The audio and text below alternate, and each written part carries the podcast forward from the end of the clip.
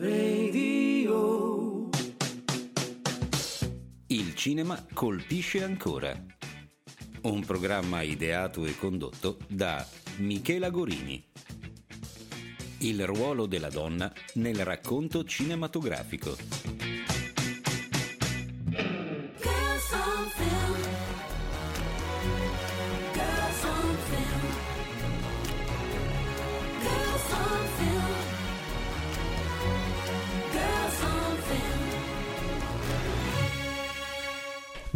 Cari amici, bentornati a un'altra puntata del Cinema Colpisce Ancora e sono strafelice perché oggi parleremo con un grande ospite di un grande autore.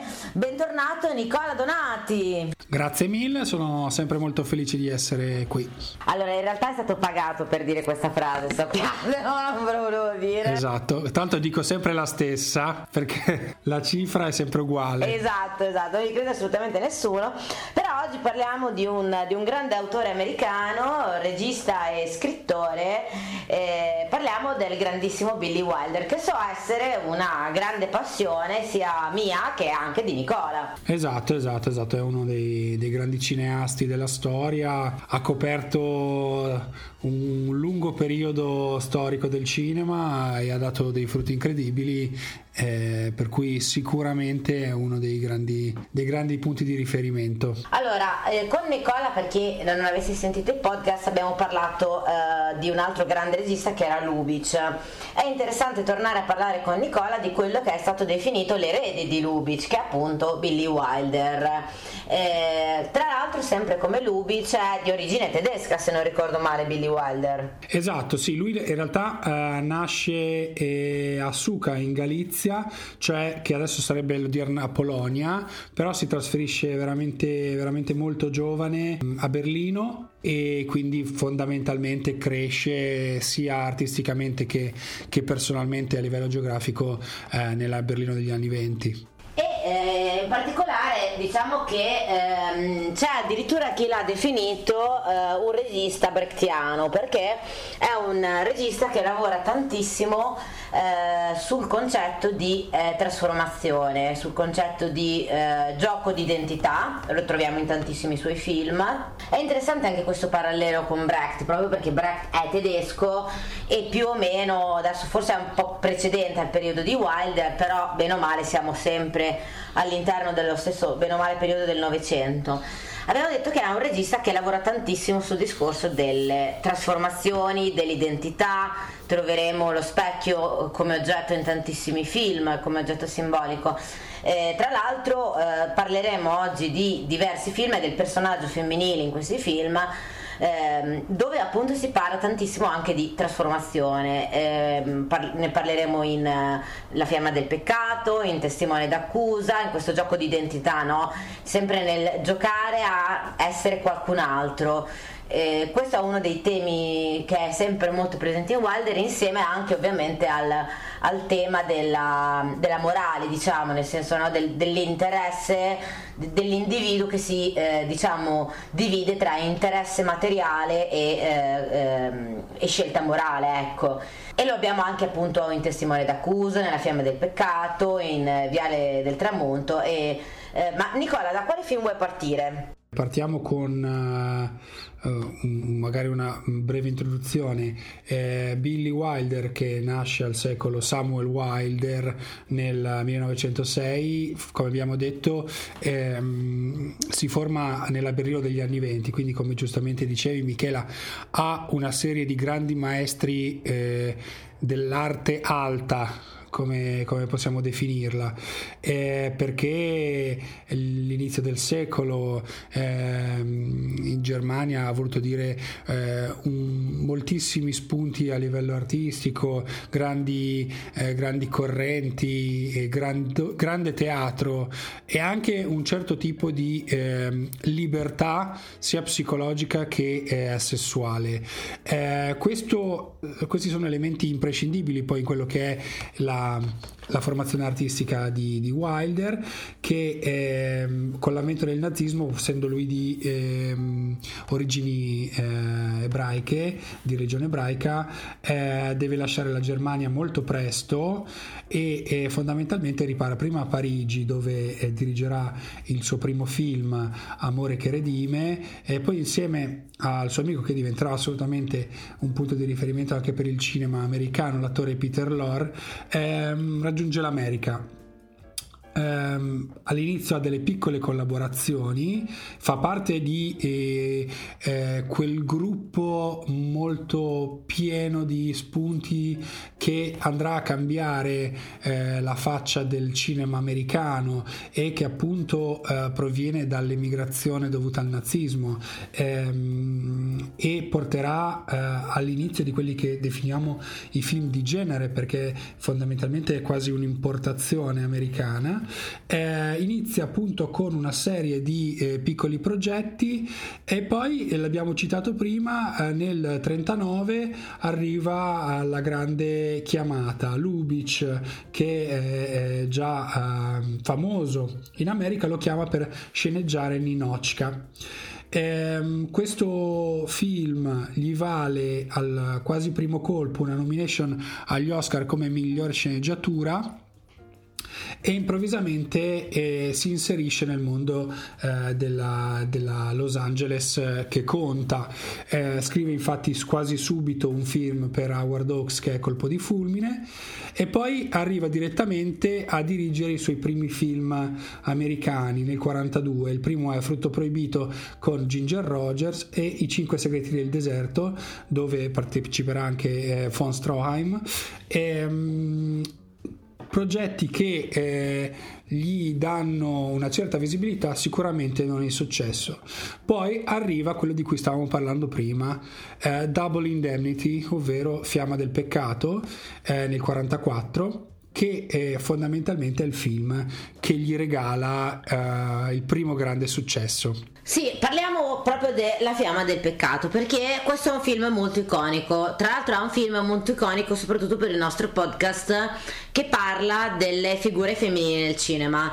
È un film stracitato, è un film che appunto ha dato la celebrità a, a Billy Wilder, ma che ha consacrato l'icona di Barbara Stanwyck, che è la protagonista di questo film, che eh, interpreta eh, la moglie di questo miliardario eh, che eh, convince a stipulare questa polizza vita a favore del marito, eh, donna che in, in questo film rappresenta proprio la tipica icona femminile eh, del, del cinema noir. In particolare abbiamo sempre detto che all'interno del cinema noir abbiamo due figure, due archetipi femminili, la donna salvifica, quindi la madre angelo del focolare che redime l'uomo, o la donna che porta alla distruzione dell'uomo. E qui abbiamo proprio l'immagine della, della donna che porta alla distruzione dell'uomo.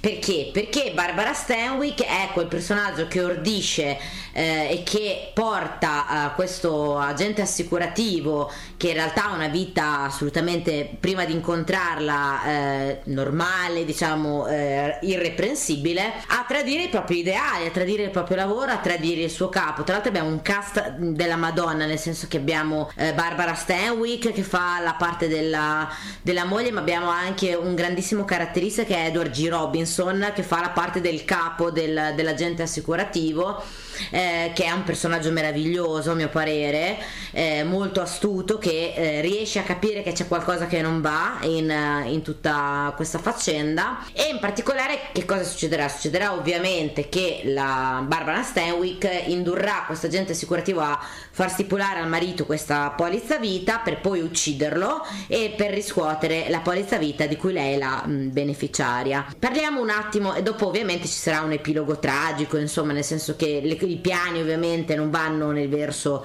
sperato, però abbiamo due figure femminili anche in questo film che sono Barbara Stanwyck e la figlia naturale del maritore di Barbara Stanwyck che è il classico personaggio femminile positivo all'interno del film, nel senso che è la figlia devota al padre che odia Barbara Stanwyck, che è la matrigna con cui lui si è sposato dopo che è deceduta la moglie, che tra l'altro se non ricordo male mi sembra che l'abbia addirittura ammazzata lei o fatto in modo che morisse lei, l'ha avvel- non mi ricordo, mi sembra qualcosa del genere, l'ha avvelenata, Sì, sì, giusto? sì, sì. Tra uno dei, eh, degli indizi che portano pian piano il piano a sgretolarsi è il fatto che l'assicuratore, in questo caso eh, Walter Neff, che ha ordito il piano nei minimi dettagli insieme a, a Phyllis, a Barbara Stanwyck, ehm, non sapeva che eh, questa femme fatale aveva già alle spalle eh,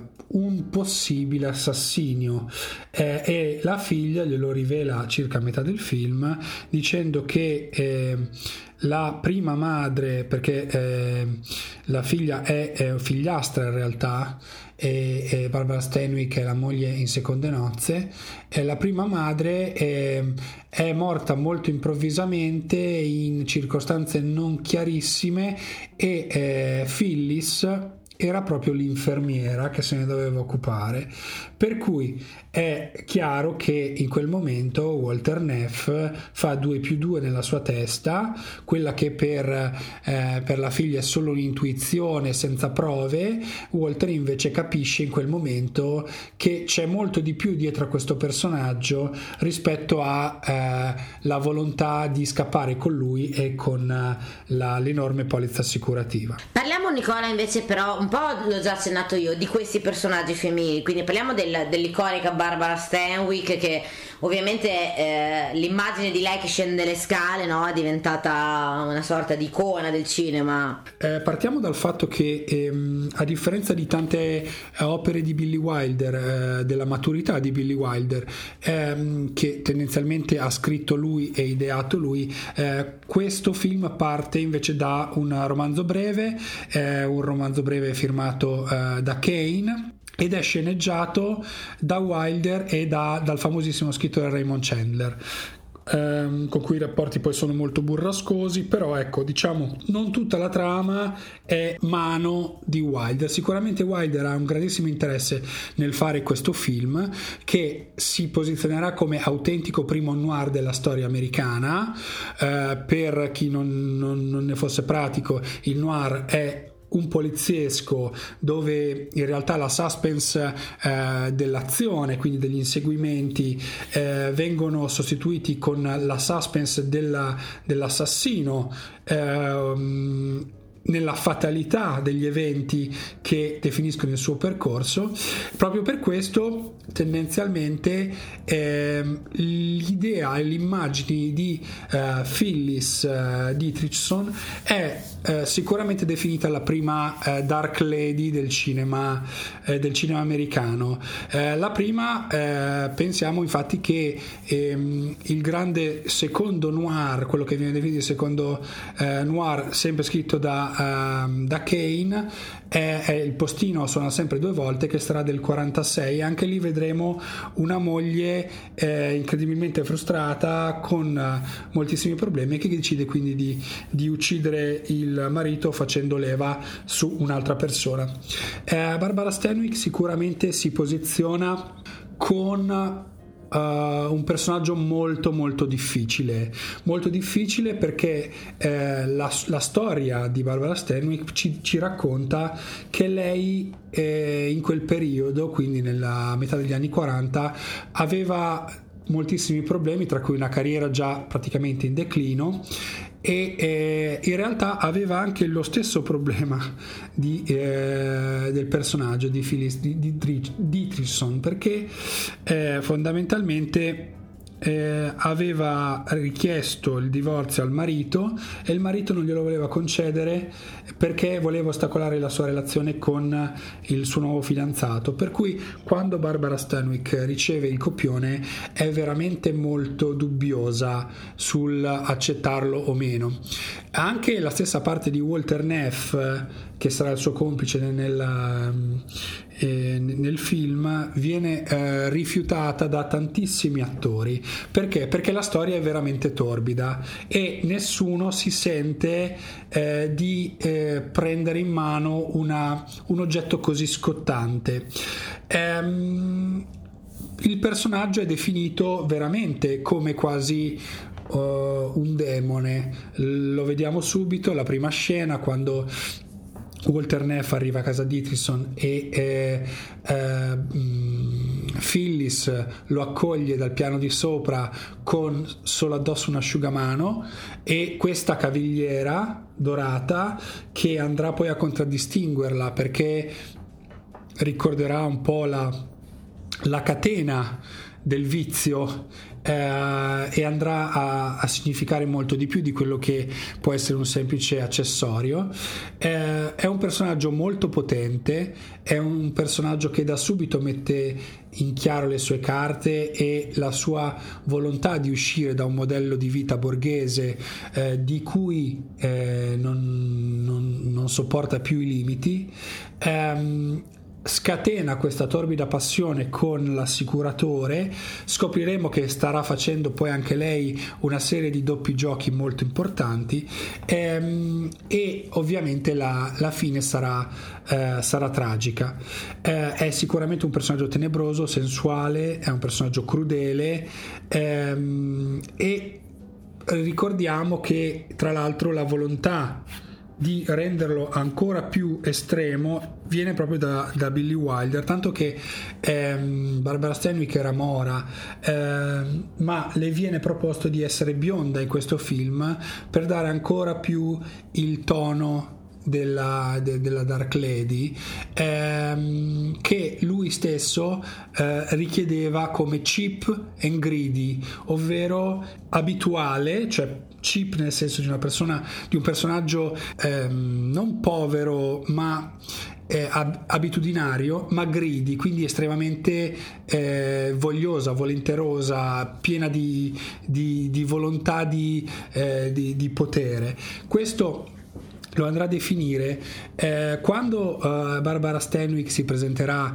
eh, con la parrucca in testa che poi andrà a definire proprio il suo personaggio ehm, alla Paramount dissero abbiamo ingaggiato eh, Barbara Stanwyck ci portano George Washington per dire come il in sé, cioè non ci fosse tantissima fiducia nella creazione di questo personaggio. Ehm, ed è proprio così che, che, continua tutto il percorso. Billy Wilder per tutto il tempo dovrà fare forza a Barbara Stanwyck per dirle guarda resisti, credi nel mio progetto, perché in realtà non ci sta credendo nessuno. Addirittura al, al debutto e l'ingresso che ormai è diventato iconico di Barbara Stanwyck dal, eh, dal, piano di sopra, dalle scale, viene accolto con eh, più di 5 minuti di fischi. Eh, allo stesso tempo, mentre la Stanwyck si disperava, eh, si dice che Wilder eh, le prese la mano e le disse eh, questo è il nostro film, ce, ce l'abbiamo fatta. Questo dice molto del rapporto sia di eh, Wilder con le proprie attrici sia di Wilder con i personaggi femminili. Eh, Wilder aveva una grande padronanza ehm, nel dipingere personaggi, eh, soprattutto quando si avvicinano a delle divinità come quelli di, eh, della fiamma del peccato. Eh, sicuramente ehm, ha una grandissima capacità eh, di pensare ai ruoli, eh, sicuramente la formazione di, di, Wilder viene da anni e anni di teatro, anni e anni di operetta, sa molto bene cosa chiedere ehm, e cosa far fare ai suoi attori. In questo caso eh, mette in scena eh, delle divinità negative e La fiamma del peccato diventa un cult proprio perché viene inteso come melodramma, che poi piano piano verrà definito noir, ma all'inizio era un melodramma, con dei personaggi estremamente eh, negativi. Sì, tra l'altro è molto interessante quello che hai detto Nicola, perché poi sono temi che verranno fuori anche in altri film di Wilder. Il tema delle divinità, ad esempio, eh, lo ritroviamo anche in uh, Sunset Boulevard, in, in particolare lì avremo il tema della divinità caduta oltre al tema anche del non accettare eh, la trasformazione fisica, ossia l'invecchiamento, e ne parleremo dopo. Così come anche hai detto eh, due cose giustissime, nel senso che Wilder era primo famoso per il grande lavoro che faceva con gli attori, proprio perché come hai detto te mh, deriva anche da una formazione di tipo teatrale e eh, in secondo luogo la capacità di individuare gli attori adatti alle parti. Questa cosa ce l'abbiamo con Barbara Stanwyck che comunque aveva quella situazione familiare simile a quella del personaggio di, di- della fiamma del peccato Double Indemnity Indemnity, scusate l'inglesismo, e eh, lo avremo anche in Sunset Boulevard, dove chiederà a Gloria Swanson di interpretare appunto questa diva del, del, del muto decaduta, ricordando appunto che Gloria Swanson adesso non era così infelice la sua vita, anzi è morta in vecchiaia molto felicemente però aveva avuto quel percorso nel senso che era una di quelle dive che a seguito della- dell'avvenimento del sonoro era scomparsa Eh, prima però di continuare a parlare di Viale del Tramonto facciamo una breve pausa The fortune queen of New Orleans is brushing her cat in her black limousine. On the back seat were scratches from the marks of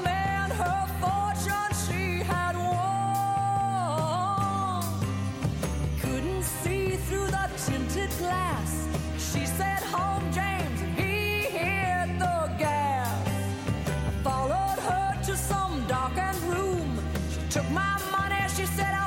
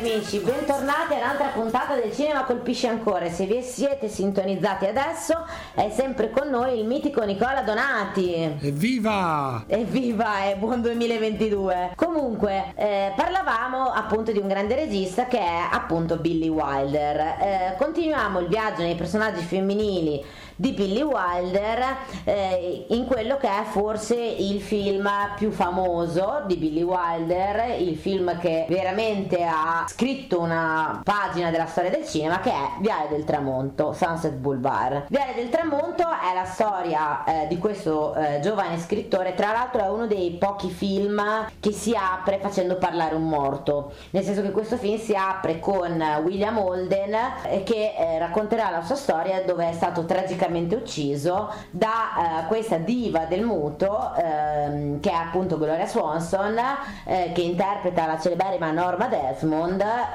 personaggio altrettanto iconico nella storia del cinema e la storia è appunto di questo giovane scrittore che è William Holden che cercando di scappare dai suoi creditori eh, incappa in questa villa di, di- di Gloria Swanson, di Norma Desmond e in cambio di protezione fa un accordo con, con questa diva del muto che sta, eh, sta scrivendo un film dove lei tornerà a recitare che è Salomè e le dà, le dà una mano eh, rimanendo in questa casa, eh, quindi con vitto e alloggio pagato. Si innescherà questo rapporto morboso tra lui e Norma Desmond che porterà poi all'isolamento prima in un primo momento di, eh, di William Holden per poi arrivare a- alla- a- all'uccisione dello stesso da parte di Norma Desmond che impazzirà totalmente nella scena finale del film. Come abbiamo detto questo film si apre con questa immagine iconica di eh, William Holden che galleggia nella piscina, tra l'altro ai tempi non essendoci eh, la tecnologia adatta, non si riusciva a girare questa immagine da sott'acqua di eh, William Holden che galleggia e eh, per girarla, eh, qui il grande genio di Wilder si vede, utilizzò questo specchio a bordo a fondo piscina che rifletteva l'immagine di lui ehm, e inquadra appunto lo specchio che c'era sul fondale della piscina perché allora le telecamere non riuscivano ad andare sott'acqua. Ma la vera eh, storia del film è la storia di questo personaggio di Norma Desmond che è appunto questa diva del muto che è sposata con Eric von Stronheim tra l'altro abbiamo tre grandissimi interpreti in questo film.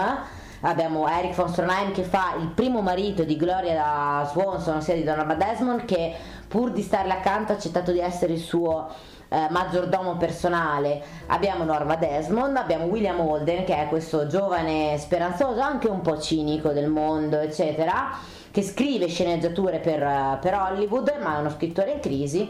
Dopodiché, come altro personaggio femminile, invece abbiamo eh, la eh, ragazza con cui collaborerà William Holden di notte segretamente scappando dalla casa di Gloria Swanson eh, che è questa giovane assistente eh, di Hollywood che ha come eh, la- che svolge come lavoro quello di ehm, leggere copioni di, di tra- e scegliere dei copioni adatti a essere ehm, trasformati in film che è un personaggio assolutamente positivo rispetto a Gloria, Gloria Swanson ma Nicola parliamone meglio di questo film che io so che tu ami Sì, è, vabbè, è un grandissimo film.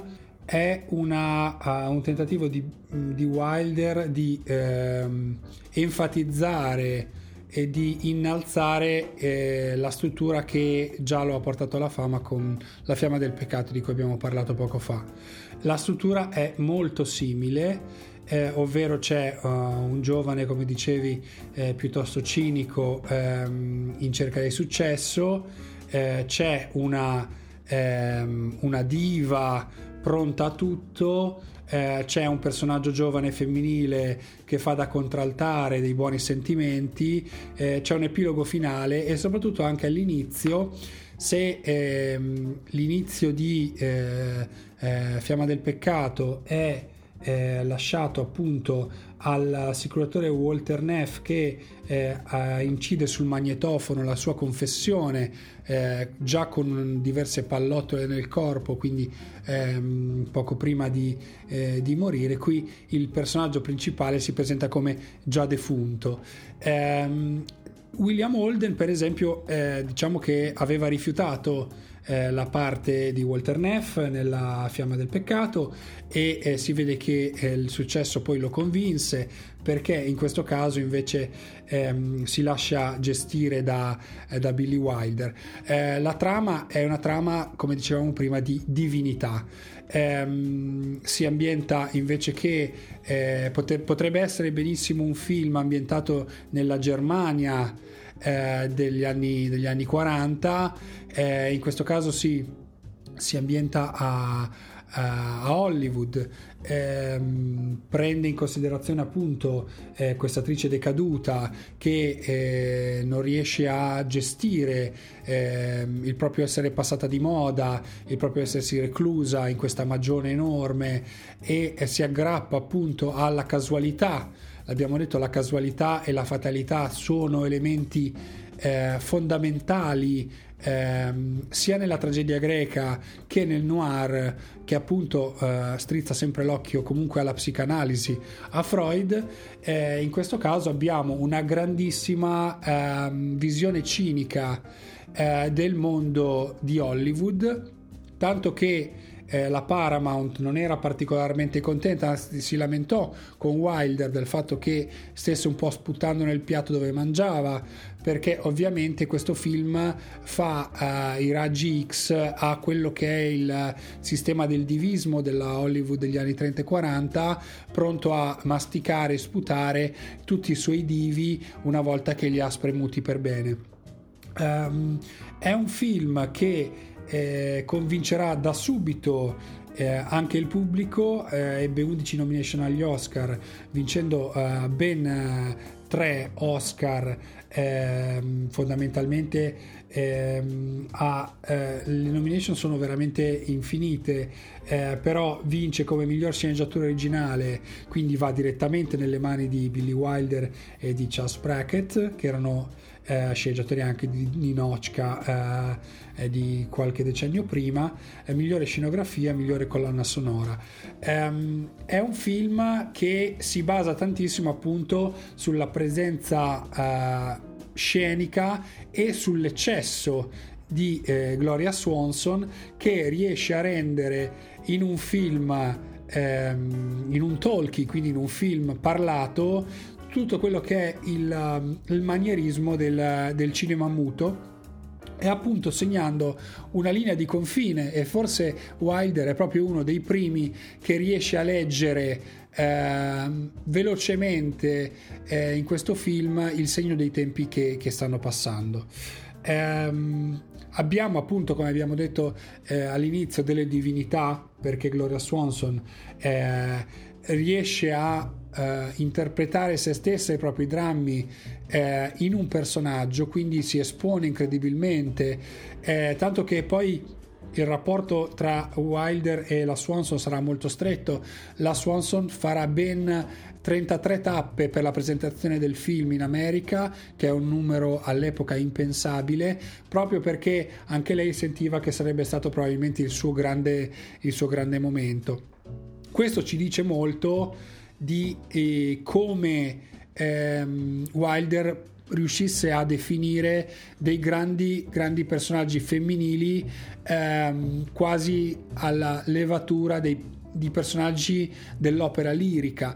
Perché ehm, il trauma eh, di eh, questa donna che non riesce a, a, avere, a trovare un senso nella propria vita e, e fondamentalmente impazzisce perché eh, ricordiamo ehm, che nel finale appunto non riuscirà più a distinguere dalla delusione e dal, dall'infrangersi dei suoi sogni la realtà con il set cinematografico e verrà eh, portata via ehm, dalla, dalla polizia eh, credendo di eh, stare girando il il proprio grande film che l'avrebbe rilanciata. Sì, allora ehm, abbiamo detto che la, mm, la Swanson, anche grazie a questo film, eh, ritroverà una eh, celebrità perduta perché abbiamo, abbiamo detto che era comunque una diva del muto, che era in fase, mh, diciamo, una fase d'arresto della sua eh, della sua carriera e proprio grazie a questo film ritornerà eh, a, eh, ad avere una grandissima popolarità. Ma il, il, il, il film si caratterizza anche per un altro personaggio che è uno dei miei personaggi preferiti in assoluto, che è appunto la... ehm, arrivo, eh. Aspettate che adesso mi... Si chiama lei Peggy... Betty Sheffer. Betty Sheffer, ok, non lo ricordo mai.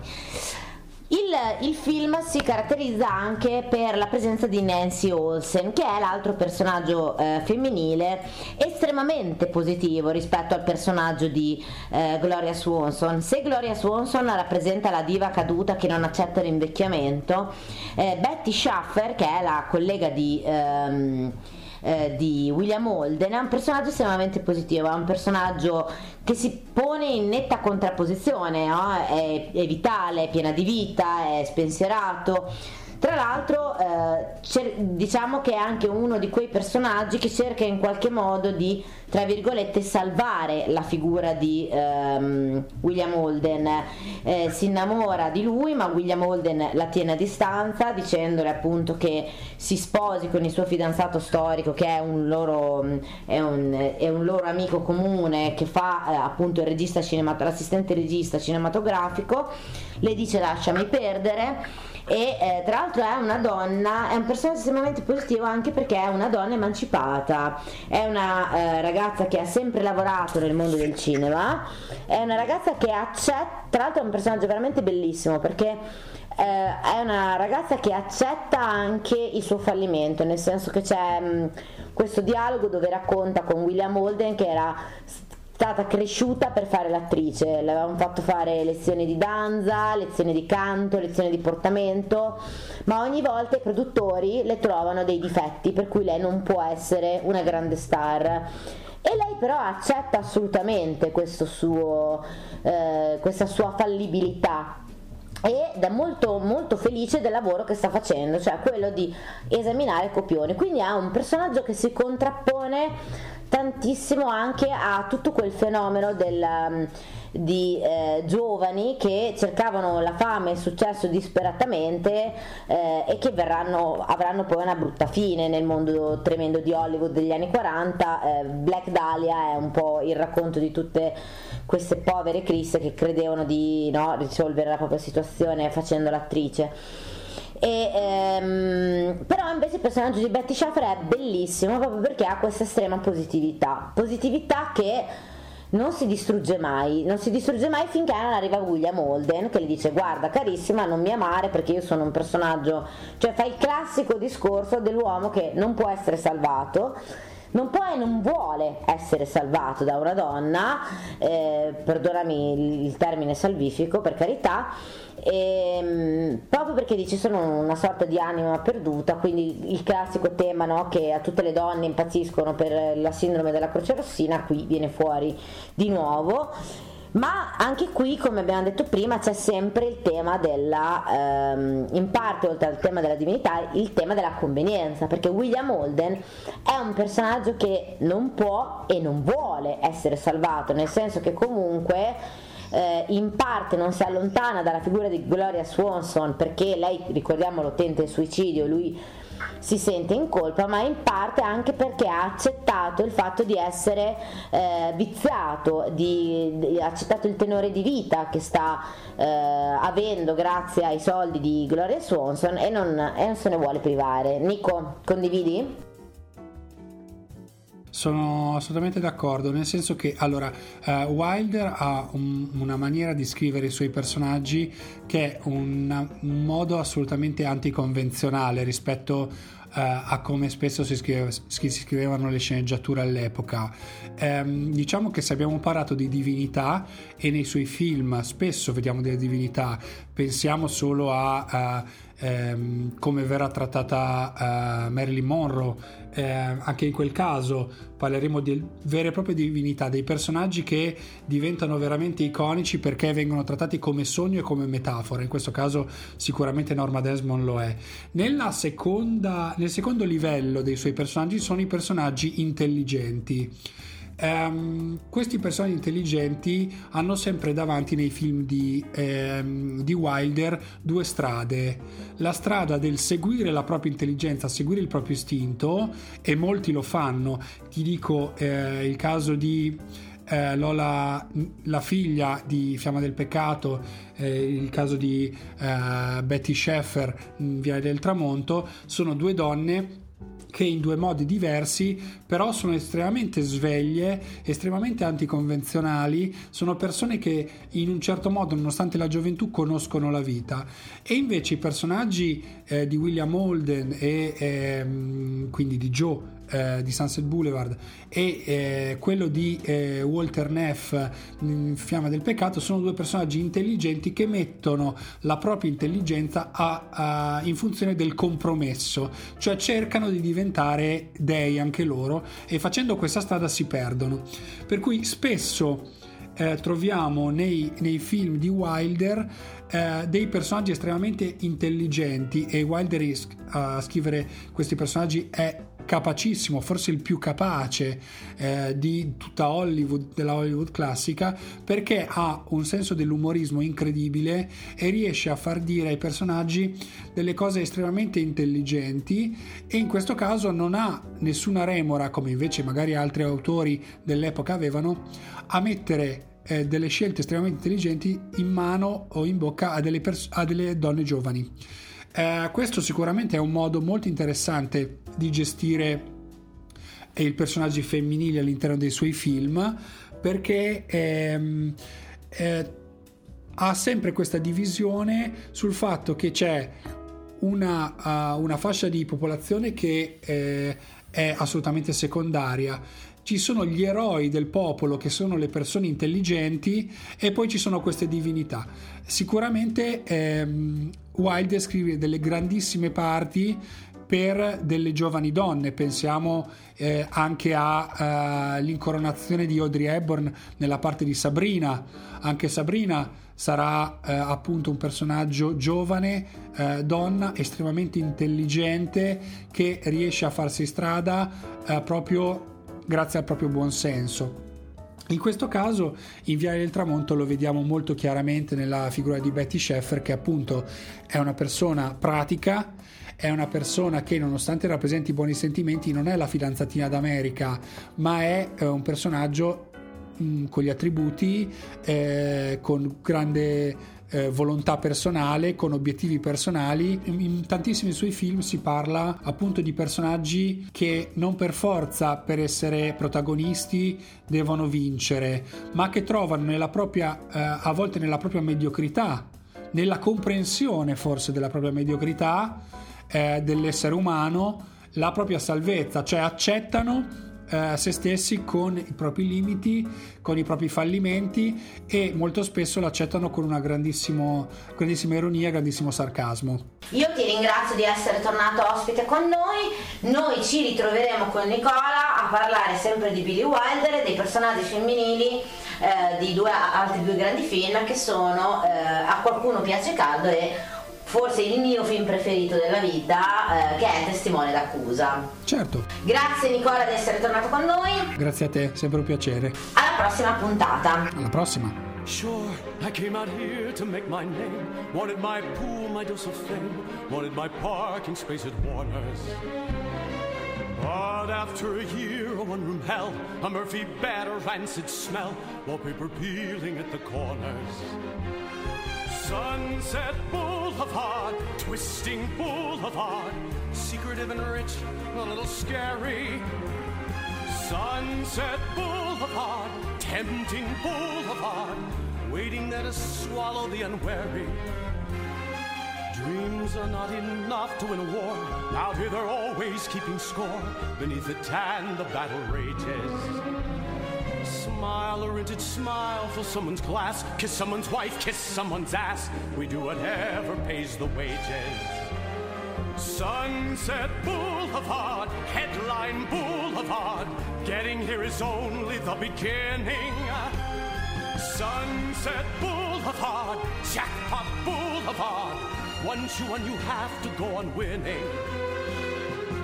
Think I've sold out? Dead right, I've sold out. I just keep waiting for the right offer. Comfortable quarters, regular rations, 24 hour, five star room service. And if I'm honest, I like the lady. I can't help being touched by her folly. I'm treading water, taking the money, watching her sunset. Well, I'm a writer.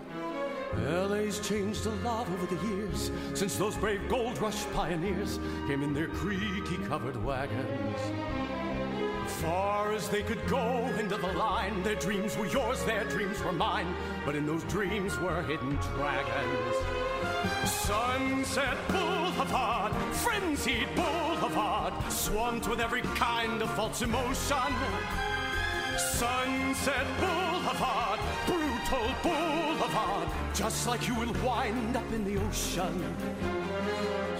Was sinking fast, I threw a rope. Now I have suits and she is hope. It seemed an elegant solution. One day this must end, it isn't real. Still, I'll enjoy a hearty meal before tomorrow's execution. Sunset Boulevard, ruthless boulevard, destination for the stony hearted. Sunset Boulevard, lethal boulevard, everyone's forgotten how they started. Here on Sunset Boulevard.